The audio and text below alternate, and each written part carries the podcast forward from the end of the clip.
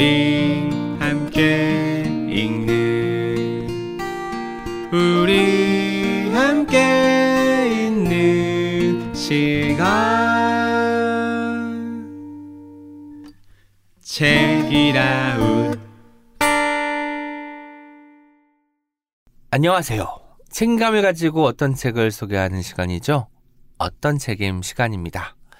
저는 브랜드시고요. 제 옆에 프랑스와 엄님과 켈리님 나와 계십니다. 안녕하세요. 안녕하세요, 켈리입니다. 네, 안녕하세요. 오늘 바스락거리는 상의를 입고 와서 여러분들한테 약간의 소음을 드릴 수도 있는 프랑스와 엄입니다. 음, 반갑습니다. 네. 바스락거리는 옷을. 오늘 저희 녹음하는 날에 비가 내렸어요. 집 밖에 나오는데 꽤 굵은 비였는데 이 녹음 스튜디오 도착하니까 비가 또 그치, 그치더라고요. 네. 그래가지고 뭔가 갯 날씨로 이렇게 스튜디오 입성하니까 기분이 이제 맑아지는 음. 기분입니다. 저는 최근에 트레킹을 다녀왔습니다. 여러분 아시겠죠? 왜냐면 제 얼굴이 너무 까매요. 코 어떡할 거야. 코 어떡할 코 코로 코만 뭔가 하는 게 있던데 코만 보호하는 요즘에. 아, 그래요? 그 요즘에 팩도 되게 간편하게 부위별로 나오잖아요. 그런 거를 찾아봐야 되겠다. 마스크 전에 그러면 코만 사야겠는 나는. 그 이제 마스크를 쓰니까 그 팩을 하고 외출을 하는 연예인분들도 많으시더라고요. 아 마스크 안쪽으로 이렇게 붙인 네, 안 다음에. 보이니까. 와 그렇구나. 아무튼 저는 지금 코가 얼얼한 상태고요. 네. 선크림만으로 햇볕을 막을 수 있다는 순진한 생각이 이런 결과를 초래한 것이 아닌가 싶습니다. 트레킹 하는 내내 날이 엄청 발- 맑았나 봐요. 맑고 그런데 햇볕이 따가웠는데 음. 바람은 또 엄청 선선한 거예요. 저는 사실 그런 날 좋아하거든요. 따뜻하기도 하면서 서늘한 그런 날씨여서 탈 거라고는 정말 한치의 어떤 의심도 하지 않았었는데 음. 다음날 얼굴을 보니까 뭔가 술에 잔뜩 취한 것 같이 이렇게 되어 버렸더라고요. 술 취하면 코가 빨개지시나요? 그렇진 않은데 전체적으로 다 빨가니까 그런 느낌이고 아무튼 원 없이 걸었습니다. 제가 원래 산책의 유일한 제 취미이자 운동이잖아요.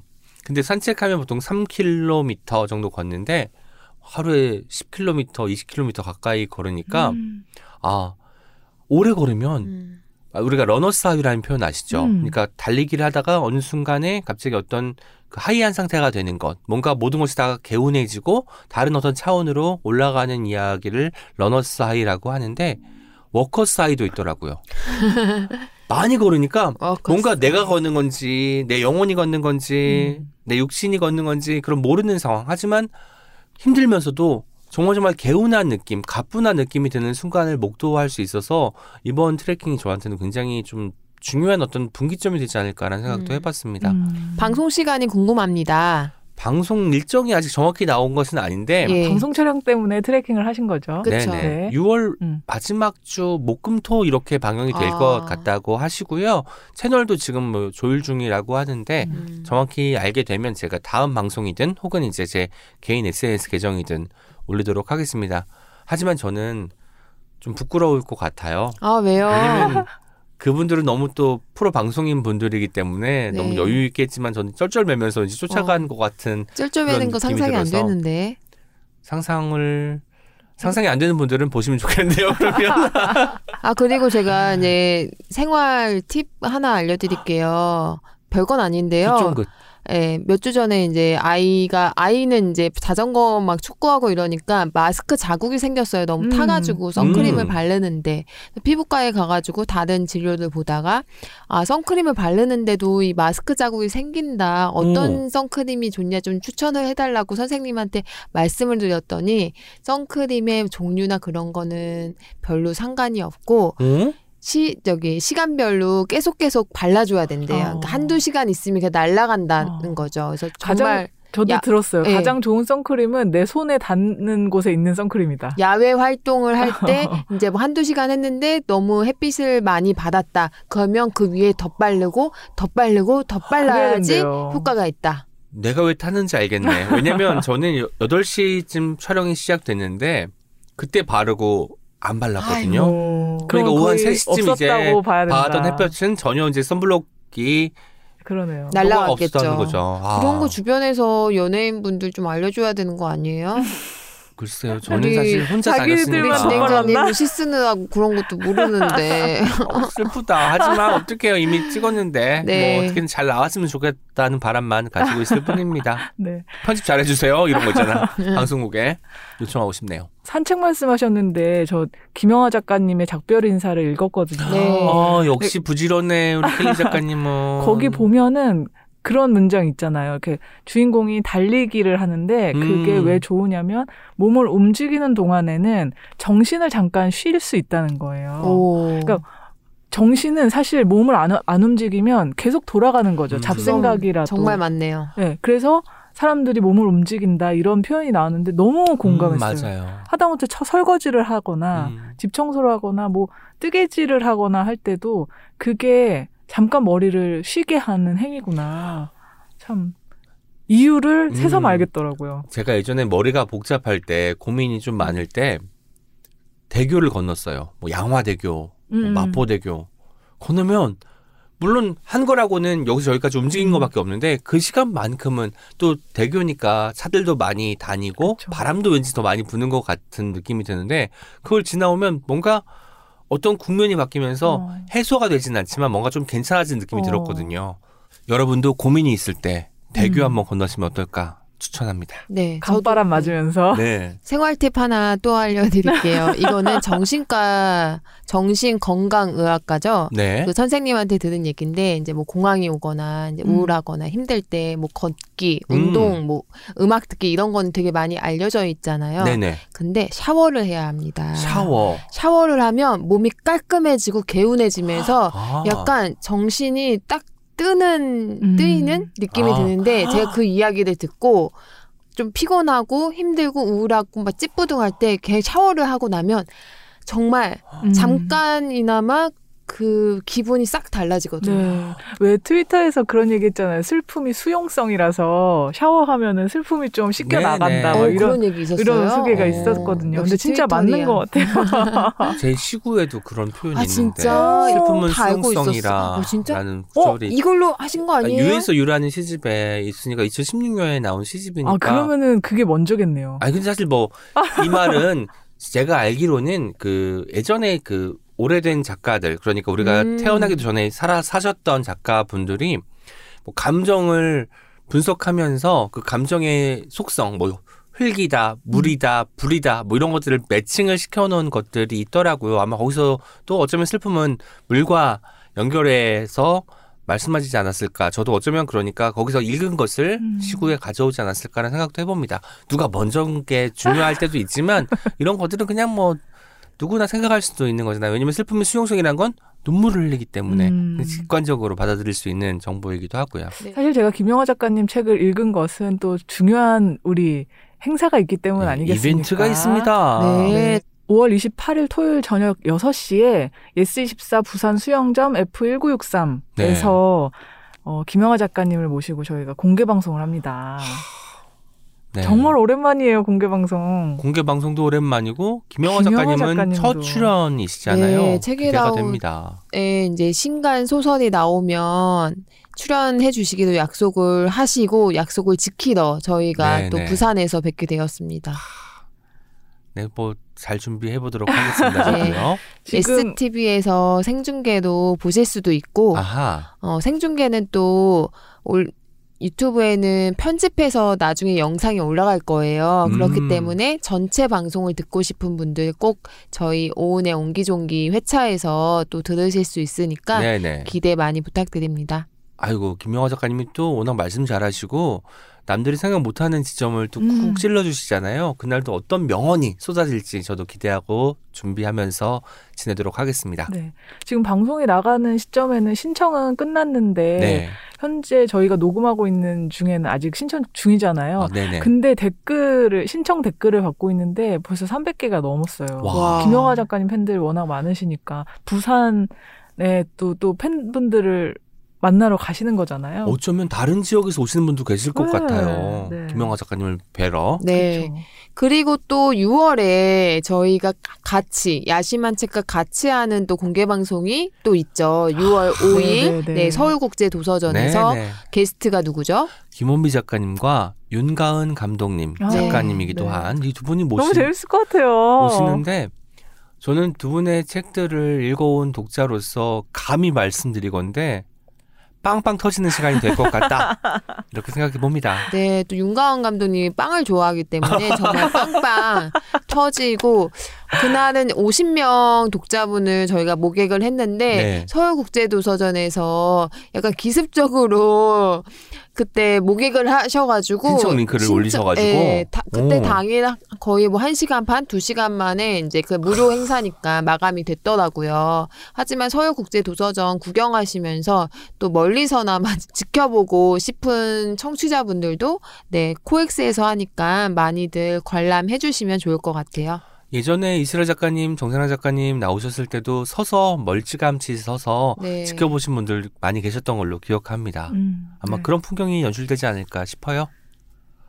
네, 두 공개 방송 많은 기대 부탁드리고요. 오늘 어떤 책임 주제 좀 괜찮은 것 같아요. 저는 음. 사실 왜 대본을 받고 우리가 말한 주제에서 좀 바뀐 것 같다라는 아. 생각이 들었습니다. 아, 저희가 그런가요? 처음 이야기할 때는 음. 책을 읽지 않은 사람도 읽을 수 있는 책 이렇게 생각을 했는데 아. 이게 이제 완독을 부르는 책 물론 이제 본질은 유사할 어. 수 있지만 네네네. 뭐 생각해 보면 음. 좀 달라진 것 같기도 하더라고요. 아. 아. 닌가요 아, 좀 그렇구나. 저는 완독의 포인트가 있다고 생각했어요. 어, 저도 완독의 포인트가 더 있다고 아. 생각했고 네. 제, 가 이제 약식으로 머릿속에서 준비한 주제는 물론 이제 책을 안 읽는 음. 사람까지도 이 책은 무조건 끝까지 읽는다. 그래서 저는 네네. 무조건 끝까지 읽는 읽을 수밖에 없는 책 음. 하고서. 자신 있게 골라왔습니다. 그래서 전 처음에 이제 어쨌든 완독이나 뭐 끝까지 읽을 수 있는 책 생각하니까 얇은 책이어야 되겠다라는 생각을 맨 처음에 했던 것 같고 두 분 책을 보니까 얇은 책 가져오신 것 같기도 하네요. 네, 저희 두께로 봐서는 세 명 다 얇은 책 오늘. 도, 음. 도전했습니다. 와, 얇고 작은 책들. 전 조금 사이즈는 크지만 아무튼 뭔가 오늘 책들도 어떻게 소개해 주실지 기대가 되는데요. 오늘은 켈리님부터 책 소개를 부탁드리도록 할게요. 네, 저 굉장히 얇고 작은 책, 손바닥만한 크기의 책이고요. 제가 오늘 소개할 책은 좀비즈 어웨이입니다. 와, 네. 좀비즈 어웨이. 네, 배람 작가님의 첫 단편집이에요. 음, 단편집이구나. 네네. 작가님은 2019년에 안전가옥 엔솔로지 데스타의 작품을 발표하면서 활동을 시작하셨는데요. 저는 이 책으로 처음 베에람이라는 작가님을 알게 됐어요. 전에 왜 불현듯님이랑도 막 진심으로 흥분해서 얘기한 적 있었는데 진짜 잘 쓰는 한국 작가님들 진짜 많은 것 같아요. 너무 많아. 너무 그리고 많죠. 계속 나오시고 또. 네. 그래서 이번에도 앞으로 제가 진짜 쭉 따라 읽고 싶은 음. 그런 작가분을 알게 됐다는 기쁨이 컸고요. 왜 그런지 좀 차근차근 설명해 보겠습니다. 먼저 책 구성을 간단히 말씀드리면요. 이 책은 세 개의 단편으로 구성이 되어 있어요. 첫 번째는 피구왕 제인이란 작품이고, 그 다음 좀비즈 어웨이, 그 다음 참사리 404. 이런 순서로 되어 있는데요. 각 작품의 핵심적인 이미지가 이렇게 표지에 일러스트로 음. 표현이 되어 있는 거예요. 피구왕 제인의 피구공, 그리고 참사리 404의 이 드링크 병, 벽, 벽화를 그리는 이 장면이 좀비즈 어웨이에는 굉장히 중요한 장면이거든요. 그리고 또한 흥미롭게도 이 세 작품이 시간차를 두고 약간 느슨하게 연결이 되어 있어요. 음. 네, 그 구조가 참 재미있는데 그런데 여기서 제가 먼저 읽은 입장에서 하나 팁을 드리면 저는 표제작인 이 좀비즈 어웨이 중간에 수록이 되어 있는데 네. 그거 먼저 읽었거든요. 아. 왜요? 표제작이라서 어. 그거를 읽은 거죠. 왜 그랬나? 어. 저는 왠지 짐작할 수 있을 것 같아요. 표지작을 읽고 괜찮으면 끝까지 다 읽어보자. 아, 그 음. 그런 거였나? 처음부터 읽을 수도 있지만 음. 표지작이니까 뭔가 내세울 만한 작품을 표지작으로 만들었겠지. 그쵸 그런 생각을 했던 거예요. 해서 어. 이걸 읽고 좋으면 처음부터 끝까지 다 읽자. 왜냐면 우리가 읽을 책은 많고 시간은 부족하니까 그런 음. 결정을 내리신 게 아닐까라고 짐작해 봅니다. 네, 근데 팁이라는 것은 그냥 순서대로 읽으시라는 거. 오. 아. 네, 이게 다 읽고 나니까 아, 이 순서를 배치하신 이유를 음. 약간은 알겠더라고요. 배치의 이유가 있었다. 네, 네. 뭐 물론 원하는 작품부터 읽어도 이 책을 읽는 데는 뭐 큰 문제는 없거든요. 그냥 소소한 팁으로 생각을 해 주시면 되고요. 작품을 조금 더 설명해 볼게요. 피구왕 제이는 어느 여자 고등학교에 갑자기 좀비가 나타나는 그러니까 음. 좀비가 이 세계에 막 퍼지기 시작하는 그 시점의 이야기고요. 두 번째 작품 좀비즈 어웨이는 이미 좀비가 확 다 퍼진 이 세상, 그러니까 그 이후 퍼- 좀비 이후의 시기를 다룬 이야기예요. 그러니까 피구왕 제인보다는 한층 어둡기도 하고 훨씬 조금 뒤의 이야기고, 그리고 참사리 사공사는 피구왕 제인보다도 앞선 시점. 그러니까 지금 거의 현재 같은 시점이라고 해도 무방할 것 같은데 보통 사람들이 보통의 생활과 보통의 고민을 하는 음. 하며 사는 그런 시점의 이야기입니다. 저는 이 세 작품이 지금까지도 색깔로 기억에 남아요. 어. 피구왕 제인은 막 운동장의 그 모래색과 하늘색 그리고 아. 거기에 갑자기 막 쏟아져 버린 빨간 피의 색깔이 딱 떠오르고 그리고 좀비즈 어웨이는 그 흙탕물에 막 어두운 색깔 음. 있잖아요. 어두침침한 그런 색이 떠오르고 참사리 사공사는요.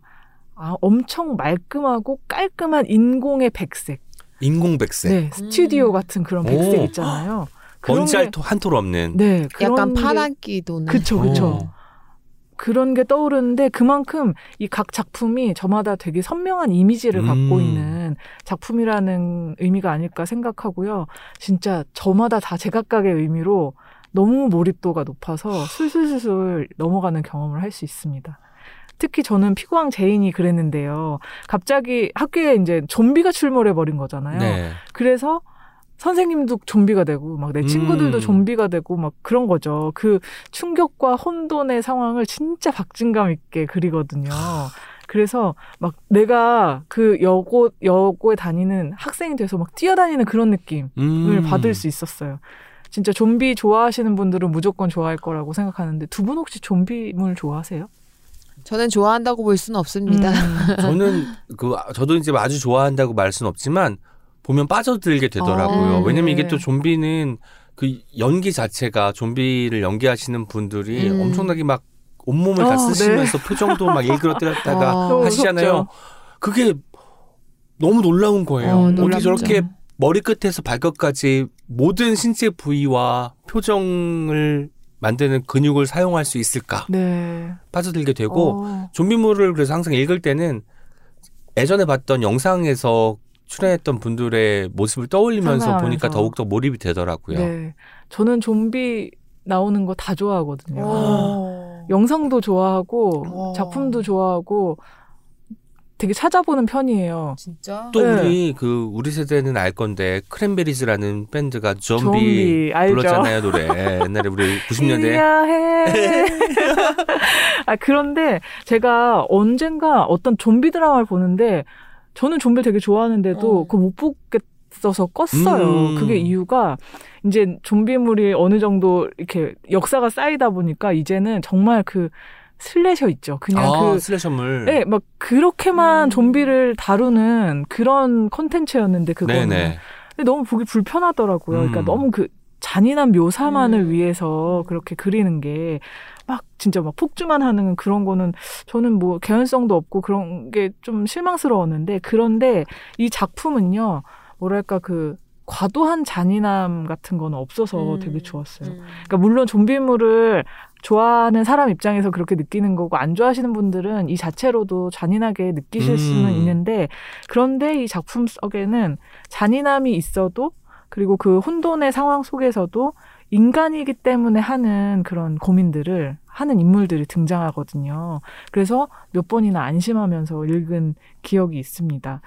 가령 이 피구왕 제인에서 주인공이 이제 막 좀비로 변해버린 친구들을 보다가 결국 어떤 한 명의 좀비와 일대일로 마주쳐요. 네네 그럼 이제 내가 죽거나 제가 죽거나잖아요. 오. 그래서 그럼 죽여야 되잖아요. 내가 음. 살려면. 음. 근데 그 순간에도 막 고민 그리고 너무 슬퍼하는 거죠. 왜냐면 쟤랑 나랑 지금 조금 전까지는 같은 학교 학생이었고 비슷한 교복도 입고 있고 네네 불- 물론 직접 아는 사람은 아니지만 명찰에 보니까 이름도 분명히 있는데 내가 살려고 쟤를 죽여야 하는 그 공포와 괴로움 아이고. 그 감정이 음. 되게 잘 묘사가 되어 있어서 음.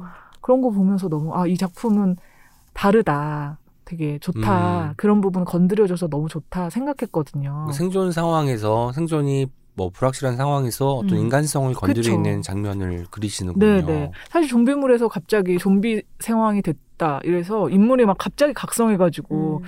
나는 살아야 되니까 다 죽여버릴 거야. 음. 이러는 경우도 있거든요. 근데 그렇죠. 예, 그렇지 않고 그 순간에 정말 인간이라서 하는 음. 고민들을 보여줘서 너무 좋았는데 그런 부분이 음. 너무 좋다 하면서 음. 읽었는데 딱 작가님이 작가의 말에 어. 이런 얘기를 쓰셨어요.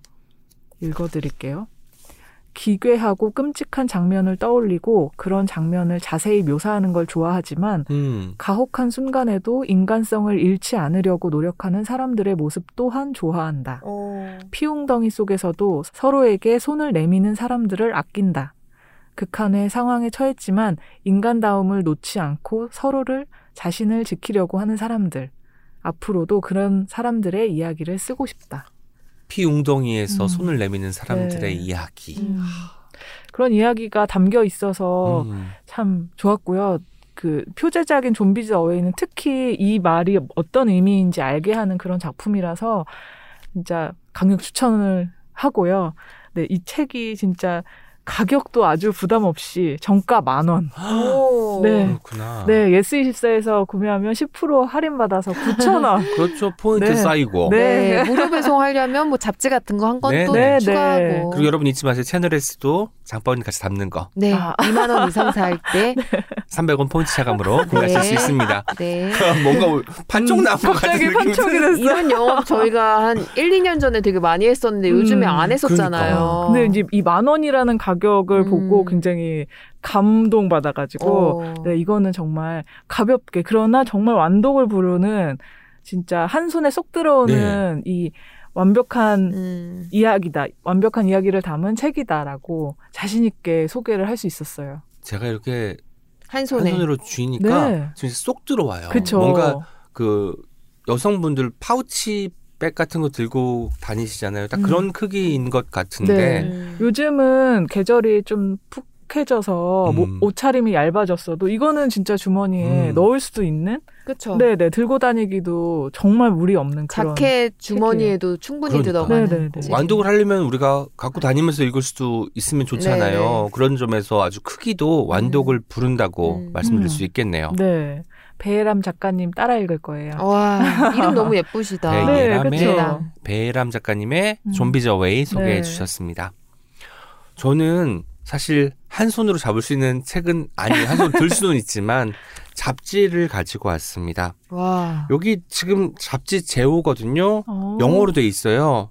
독해 비. 음. 그 도깨비를 이렇게 영어로 그냥 쓴 거예요. 네. 물론 도깨비를 의미한 뭐 고블린이랄지 뭐 이런 것들이 있긴 하겠지만 도깨비란 말 자체를 갖고 그냥 고유명사로 갖고 계속 갖고 하겠다라는 의지가 보이는 제목이고 혹시 두 분은 호호당이란 브랜드를 들어보셨나요? 들어봤습니다. 저도 들어만 봤어요. 호호당 브랜드는 음 그 호호당의 슬로건이 좋은 일만 있으라고 라는 음. 슬로건이에요.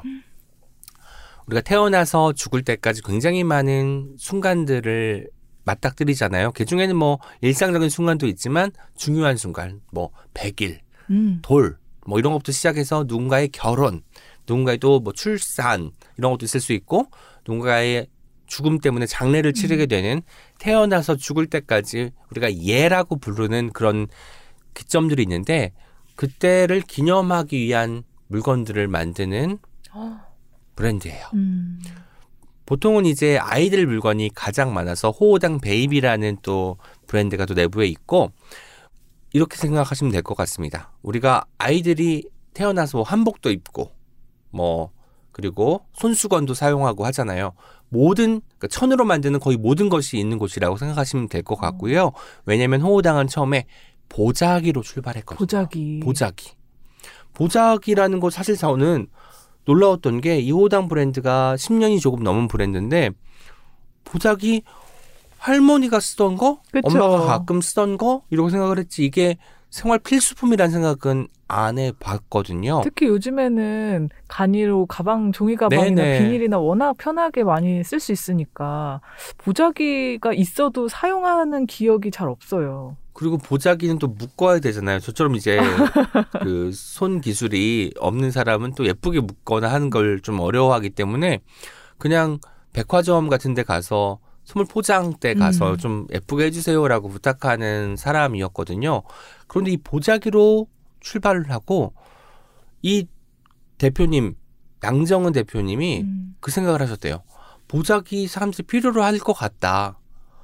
분명히 말은 하지 않고 있지만 음. 이런 보자기가 우리 어떤 사람의 마음을 전달할 때 그 마음을 감싸주는 역할을 해서 음. 더이 마음을 한 단계 더 좋은 마음으로 변하게 해줄 것 같다라는 음. 마음으로 이 보자기 브랜드로 시작을 음. 하신 거죠. 그러다 보니까 이제 보자기는 보통 선물을 싸는 용도로 많이 사용하잖아요. 사과 배 박스에 맞아요, 가장 맞아요. 많이 그 맞네. 골드 그 노란색 너무 맞아. 똑같아. 빨간색도 있고 좀 파란색도. 있었으면 좋겠는데 그 노란색 골드죠.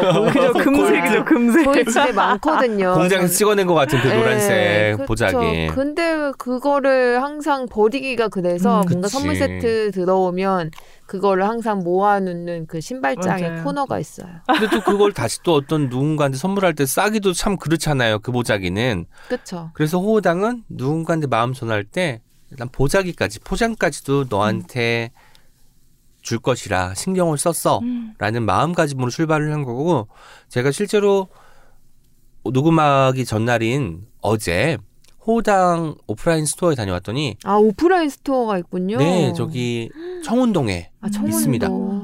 두 눈이 휘둥그레져가지고 정말 싶다. 좋은 일만 있겠더라고요. 오. 좋은 것 천지인 곳에 있으니까 이 슬로건처럼 좋은 일만 있으라고 이런 생각이 들더라고요. 음. 그런 호당에서 잡지를 만들었어요. 와. 잡지. 정말 요즘 정말 잡지 만드는 남다른- 거 어떻게 생각하십니까? 잡지. 저는 잡지를 만드는 사람으로서 네. 어, 이 매력 뭐 2, 2, 3년 전에 진짜 더 많이 나왔었거든요. 네네. 그리고 요즘 들어서도 기업에서 이제 어, 소량으로 제작을 하고 사보는 없어지는 추세지만 음. 저는 브랜드에서 잡지 낸다고 하면 와, 여기 브랜드 자신 있구나. 뭔가 아. 철학이 있구나. 뭔가 하고 싶은 얘기가 있구나. 그래서 저는 그게 뭐 사업적으로는 플러스가 안 될지 몰라도 음흠. 그 잡지를 하고 싶어 하는 그 마음과 그 가치관은 굉장히 좋게 평가하고 음. 있어요. 예스24가 채널예스를 계속 내고 있는 것도 아마 그런 마음에서 출발하는 것이 아닐까 네. 싶기도 합니다. 항상 부스를 정할 때마다 이제 성수기, 비성수기가 영향을 아, 미치거든요. 그렇구나. 네. 근데 2만 원 이상 포인트 차감이니까 다른 사은품이랑 경쟁을 저희가 또 해요. 음. 그렇죠. 여러분 300원 진짜 그거 너무 저렴한데 저희 제작비가를 저희는 분명히 알잖아요. 제가 그쵸. 진행을 하니까. 네네. 네, 근데 어, 뭐 이렇게 얘기하긴 그렇지만 저는 어, 잡지 내는 브랜드의 그 마음이 항상 좀 응원하고 싶어요. 뭐 저희 뿐만 아니라 호호당도 그렇고 호호당 그 앞치마 제가 있거든요. 앞치마. 오. 앞치마 그 면 질이 장난 아니에요. 10년 쓸 수 있어요. 호당의 모든 제품은 거의 다 친환경이라고 음. 보시면 될 것 같고요. 뭐 폐 플라스틱을 재활용해서 만든 뭐 보자기도 있고 스카프도 있고 하니까 관심 있는 분들은 뭐 온오프라인 스토어 한번 생각해 보시면 좋을 것 같고 그런 호, 그런 호호당에서 만든 잡지 이름이 도깨비입니다. 음. 왜 도깨비일까 생각했더니 도깨비는 신출귀몰하는 존재인 것도 같고 뭔가 도깨비 하면 방망이 생각나잖아요. 음. 뚝딱 어. 이렇게 갑자기 뚝딱 나왔잖아요. 음. 그런 것 같기도 하고 제가 대표님인 양정은 대표님에게 여쭤봤더니 예전에 우리 전통 전래동화를 보면은 도깨비가 막 없어지는 게 아니라 빗자루로 변해 있거나 뭐 음. 마당에 있는 돌로 변해 있거나 나무로 변해 있거나 했대요. 그런 것처럼 도처에 있는 것들 우리가 늘 지나고 있지만 너무 당연해서 잊어버리고 있던 것들을 한데 모으고 싶었다는 거예요. 그리고 전통이라고 하는 뭔가 누군가에게는 고리타분한 것일 수도 있고 희미해지고 사라져 버리고 많은 어떤 것일 수 있지만 정말 정말 그 전통 중에서 좋은 것들이 있잖아요. 이 좋은 것들을 기억하기 위해서는 기록이 필수적이었기 때문에 음. 이것을 기록하기 시작했다라고 이야기를 하셨습니다. 근데 그 기록이 다름 아닌 잡지라는 게 음. 참 그러니까. 좋네요. 뜻깊게 느껴지고 진짜 아까 푸엄님께서 말씀하신 것처럼 이 브랜드의 철학이 엿보이는 지점이에요. 보통 잡지는 또 시의적이잖아요. 네. 뭐 여름호가 나오고 그다음 가을호가 나오면 여름호는 그냥 버려지거나 잊히기 마련인데 호당 이 도깨비란 잡지를 보니까 절기를 다루고 있어요. 아 절기. 절기는 좋아. 네. 매년 다- 돌아오잖아요. 오. 그러니까 이 잡지는 왠지 연속성이 있는 느낌이지 단속적으로 이번 여름호, 음. 가을호 끝나는 게 아니라는 생각이 드는 거예요. 제가 어제 그래서 대표님하고 대화할 기회가 있어서 여쭤봤죠. 절기가 매년 돌아오는 것은 저도 알겠는데 그러면 내년에 또 여름호에 이 잡지가 나올 텐데 그때에도 절기는 똑같을 텐데 그러면 같은 내용이 중복되는 게 아닐까요? 했더니 절기에 대해 할 말이 얼마나 많은지 아시면서 오, 눈이 반짝반짝 빛나는 어, 거예요. 정말 하고 싶은 말씀이 네. 많이 음. 있으신. 그래서 전통에 대해서 아는 이야기, 모르는 이야기가 다 있는 책인 거예요. 음. 우리가 뭐 단어에 뭐, 뭐 어떤 것을 하고 뭐 청명에는 무엇을 하고 이런 것들을 들어서 알고는 있는 것도 있을 테지만 모르는 것도 있으니까 제가 왜 이 책을 책을 읽지 않은 사람이 완독할 수 있느냐라고 말씀을 드리냐면 아예 모르는 내용은 책을 안 읽다 보면 접근성 자체가 떨어져요. 그리고 몰입할 수가 없으니까 읽다가 덮어버리는 거죠. 하지만 내가 좀 아는 것도 나와.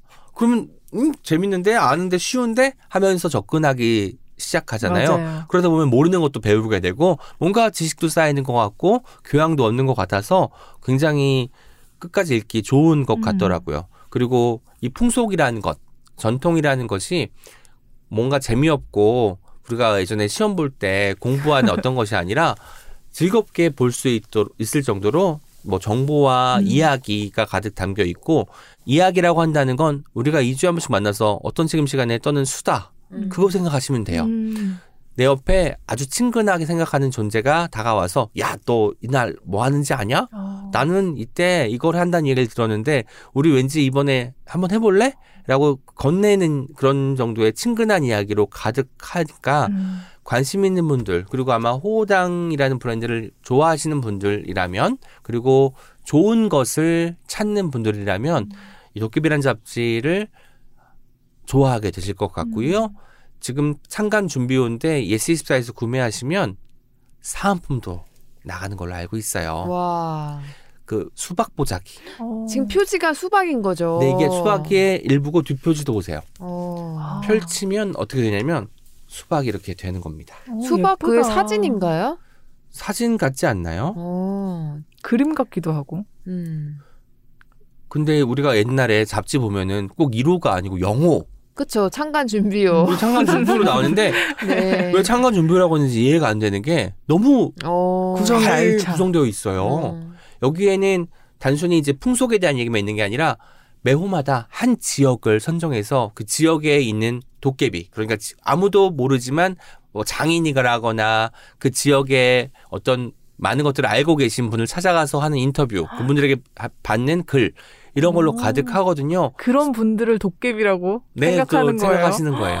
어, 너무 좋다. 그래서 그런 도깨비들로 가득한 책이다 오. 보니까 도깨비. 뭐, 뭐 지역에 관심이 있는 분들, 뭐 여행을 좋아하시는 분들도 어떤 지역을 알게 되니까 좋을 수도 있을 것이고, 혹은 전통에 대해서 약간 공부해보고 싶으신 분들, 무엇보다 이야기를 좋아하시는 분들이라면 음. 이 도깨비에 흠뻑 젖어들 수 있을 거라고 확신합니다.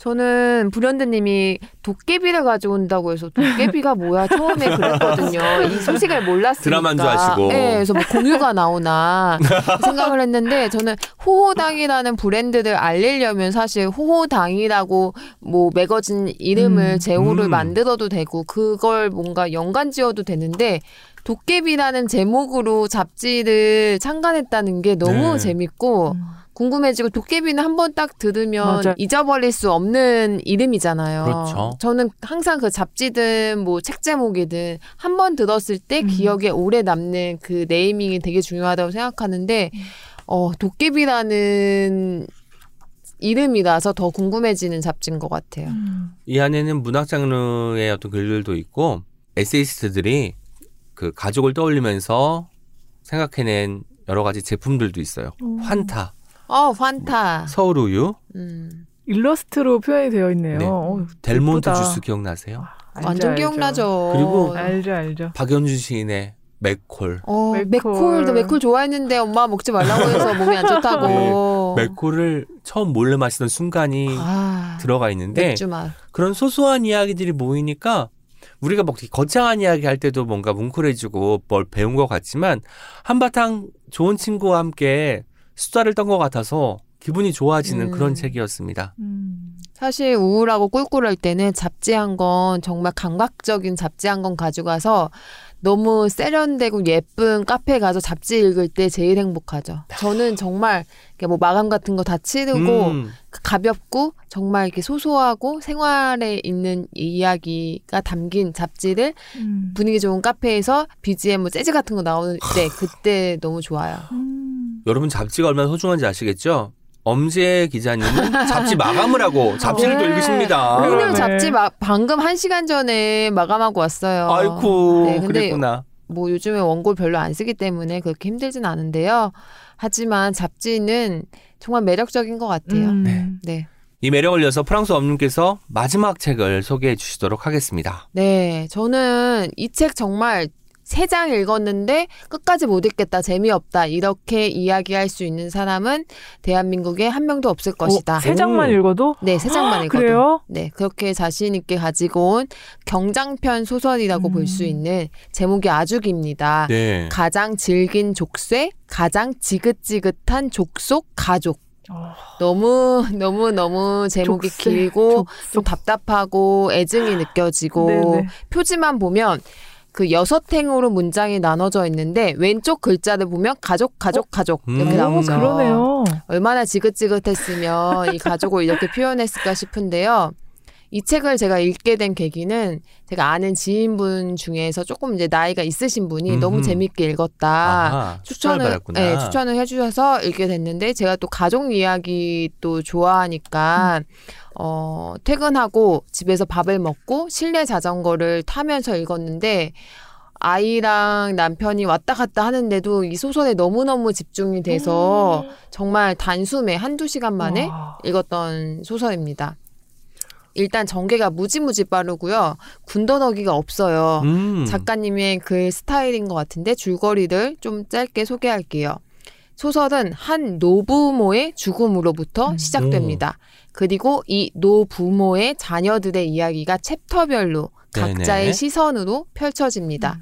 결국 이 소설은 이 노부모를 누가 죽였을까? 그 실마리를 어. 풀어가는 작품입니다. 어, 아, 이것도 뭔가 장르적인 요소가 그러네요. 있어서 뭔가 읽을 때 눈이 번쩍 뜨이게 만드는 요소가 있네요. 네, 맞아요.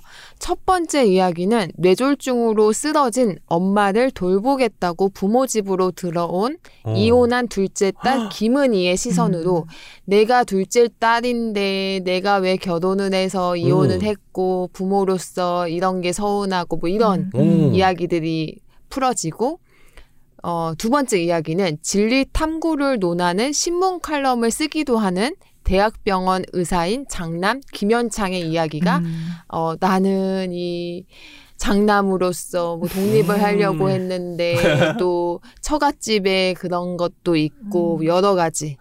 뭔가 진리 탐구하니까 어떤 성격일지도 알 것 같고. 네, 저 칼럼을 그렇습니다. 쓰는데 댓글을 누가 불효자시가 이런 댓글이 음. 달려요.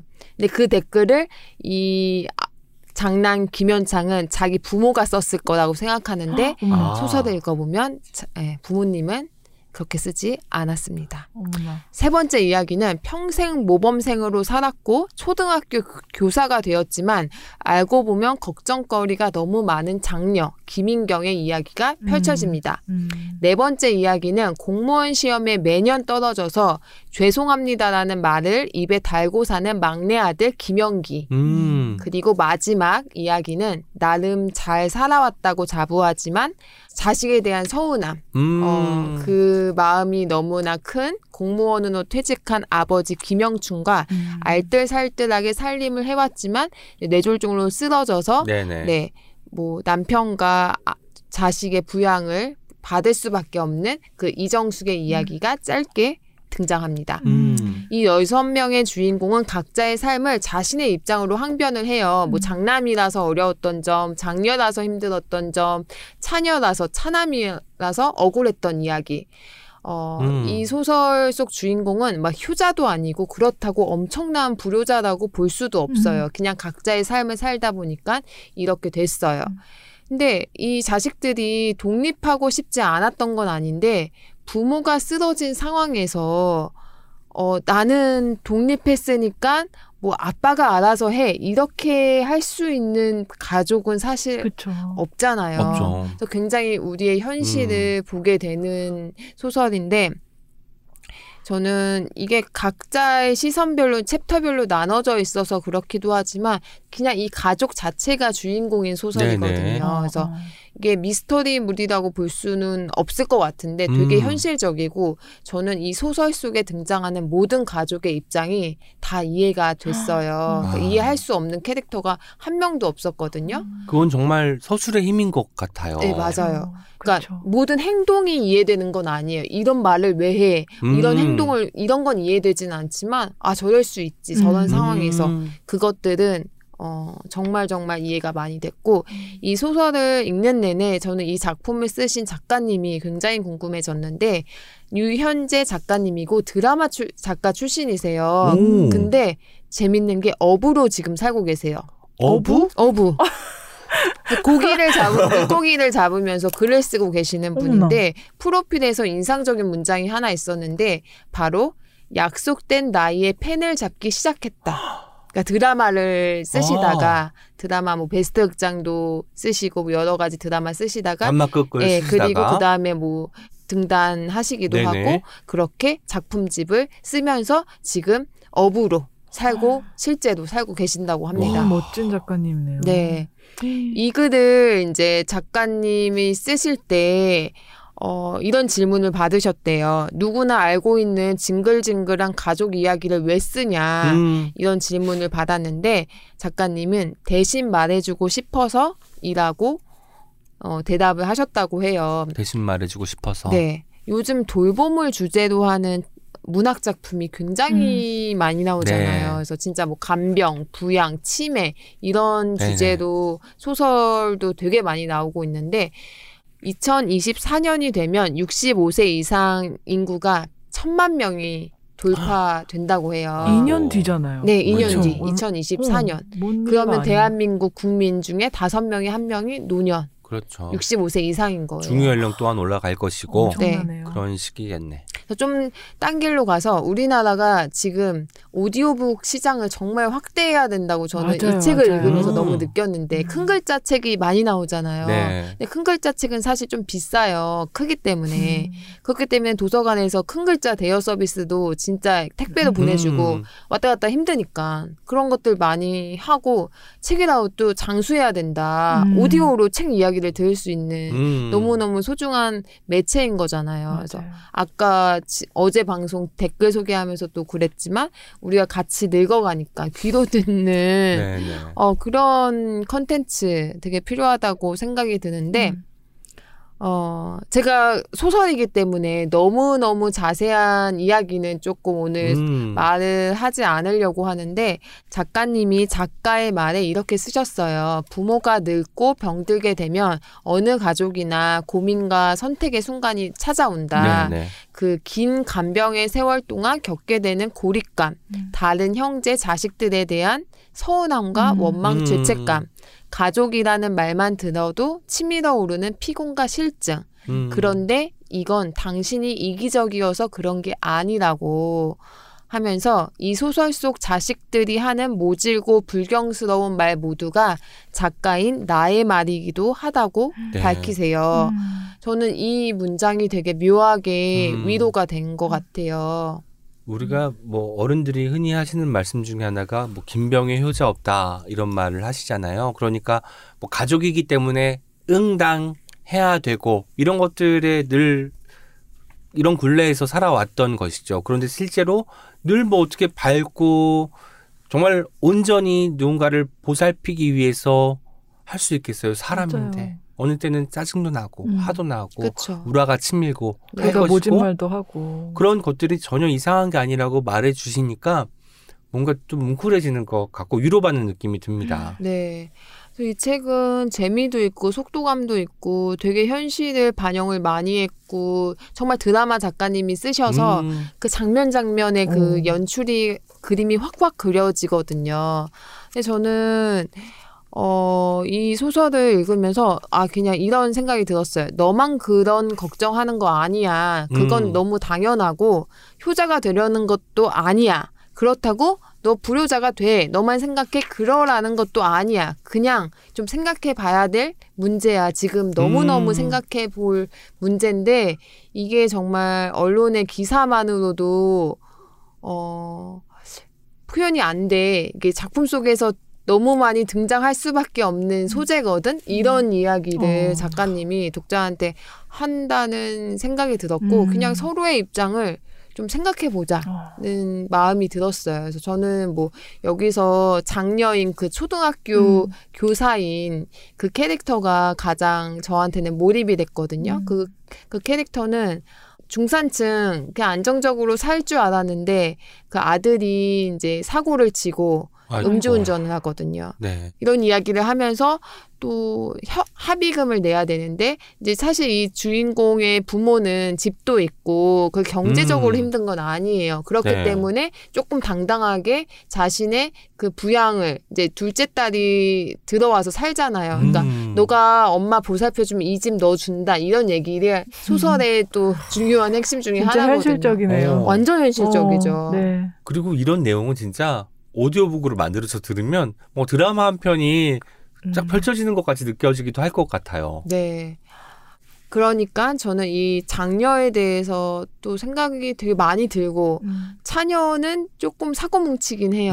이혼은 어쨌든 했고 부모한테 이제 어 경제적으로는 좀 도움을 네네. 받고 그리고 막내 막내 동생의 친구랑 또 사귀입니다.